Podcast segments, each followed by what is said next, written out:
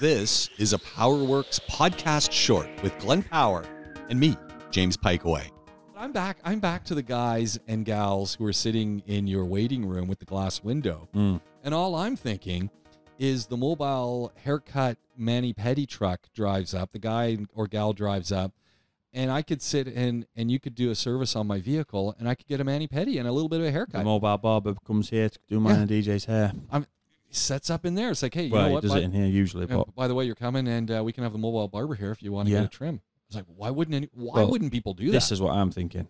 and and you know, look, if if the mobile barbers come in and they want to do a, a you know a little bit of a pedicure because hey, who doesn't need to have the calluses and stuff on their feet sorted out? Why wouldn't I if I've got an hour? And It's not like people are going to be walking in and out. Sit in the corner, get an espresso, and, and away we go. I'm Watch the thinking, car. I'm thinking ring your car for service and off upstairs for chakra alignment. Yeah, there we go. Should have brought the poles. Care, care for your car, care for yourself. There we go. We should do that. Yeah, these are, these are all massive opportunities, James. I'm, I, I know. I'm, I'm here. I'm here for you. We'll have to put them to Andrew.